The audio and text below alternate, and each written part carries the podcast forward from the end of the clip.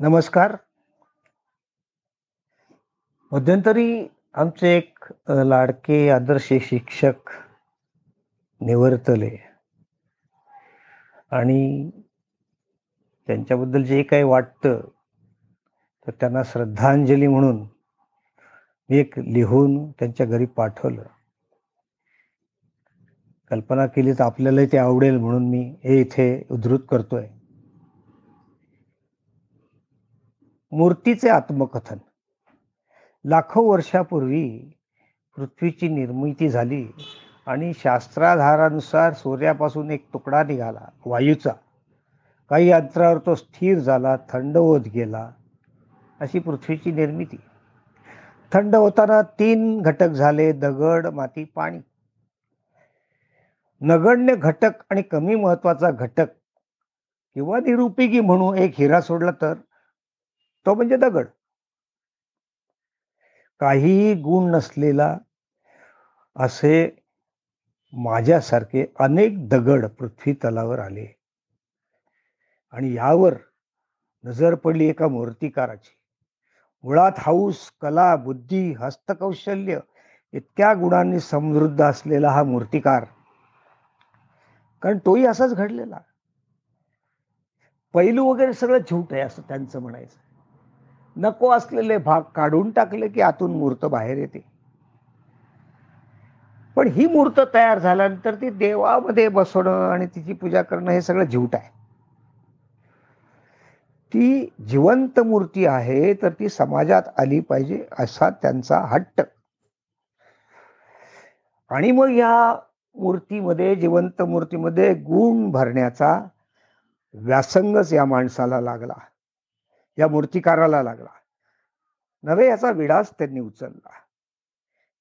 प्रत्येक मूर्तीतनं सुप्त गुण बाहेर काढायचे आणि त्या जिवंत करायच्या. आणि त्या नुसत्या जिवंत झाल्यानंतर त्या मूर्तींना समाजाभिमुख बनवणे आदर्श बनवणे बहुविधता त्याच्यामध्ये भरणे हा व्यासंग त्यांना लागला.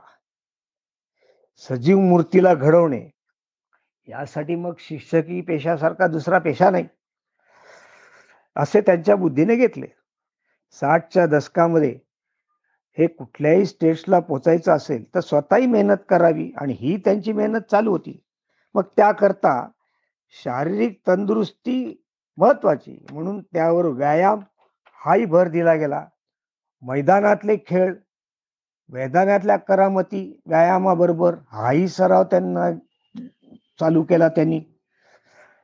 या भागात या लोकांना या गोष्टी नवीन होत्या. म्हणजे मलखांब पिरॅमिड लेझिम वगैरे त्याही त्यांनी चालू केल्या.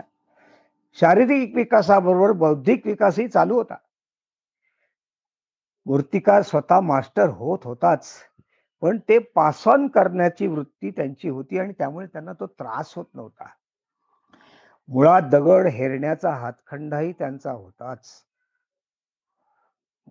मूर्ती तयार झाल्यानंतर पुढे काय? तर मूर्तीमध्ये एकत्रितता हवी. त्यात सामाजिक बांधिलकी हवी. एकत्रितपणे काम करण्याची वृत्ती हवी. संघटित प्रवृत्ती हवी. आदर्श नागरिकात नागरिकत्वाचे पैलू देखील पाडण्याचं काम या मूर्तिकारांनी मूर्तिकारांनी केलं.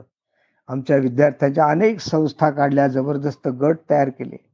खेडेगावात जाऊन सं र- श्रमदाने करणे इतरांना आपली मदत देणे प्रदर्शने भरवणे आपल्याबरोबरच्या विद्यार्थ्यांसाठी काही करणे त्यांना पुस्तकं पुरवणे अशा प्रकारचं काम हा मूर्तिकार करत करत राहिला.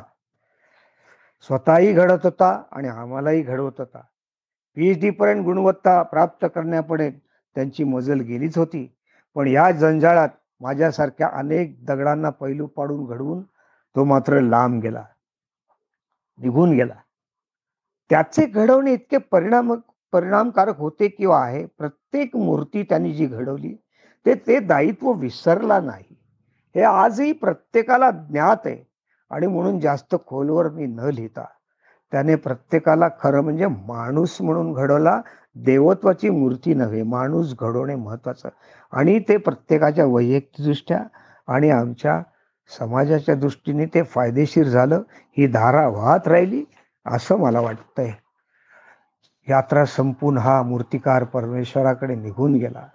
शेकडो मूर्तींना चटका लावून कृतज्ञतेची भावना करू खरे तर त्याचे अनुकरण करूया हे म्हणण्या एवढी पण आमची कुवत नाही. पण प्रयत्न करणे त्याला आणि देवाला आवडेल.